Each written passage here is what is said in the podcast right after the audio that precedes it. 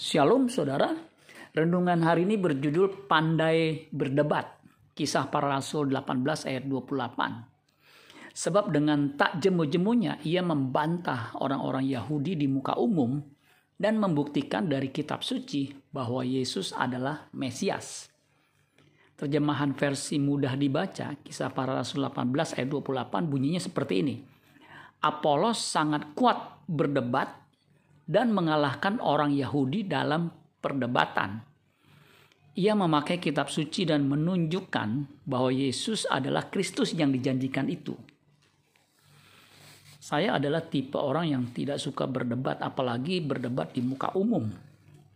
Memang ada orang yang punya kepandaian berdebat di muka umum tentang agama atau kita sebut apologetik. Apologetika berasal dari kata Yunani apologia yang bermakna membela iman. Konon ada kelas atau kursus yang mendalami bidang ini. Apolos dicatat sebagai seorang apologetik sekelas Paulus karena punya pengikut atau fans yang cukup banyak sebagaimana Paulus. 1 Korintus 1 ayat 12 pasal 3 ayat 3 sampai 6.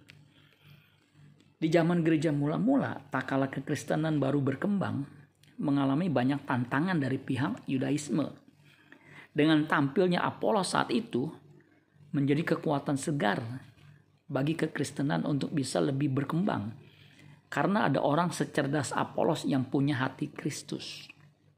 Kisah para Rasul 18 ayat 24 sampai 26 dikatakan sementara itu datanglah ke Efesus seorang Yahudi bernama Apolos yang berasal dari Alexandria. Ia seorang yang fasih berbicara dan sangat mahir dalam soal-soal kitab suci. Ia telah menerima pengajaran dalam jalan Tuhan. Dengan bersemangat, ia berbicara dan dengan teliti ia mengajar tentang Yesus. Tetapi ia hanya mengetahui baptisan Yohanes. Ia mulai mengajar dengan berani di rumah ibadat.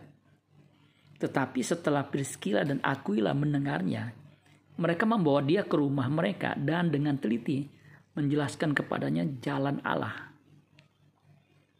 Di zaman now, apakah masih perlu seorang yang pandai berdebat seperti Apolos?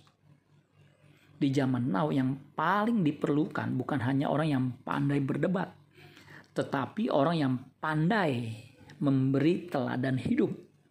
He talks what he walks and he walks what he talks. Ia berbicara tentang apa yang ia jalani dan ia menjalani apa yang ia bicarakan practice what you preach, melakukan apa yang dikhotbahkan. Amin buat firman Tuhan. Tuhan Yesus memberkati. Sola Gracia.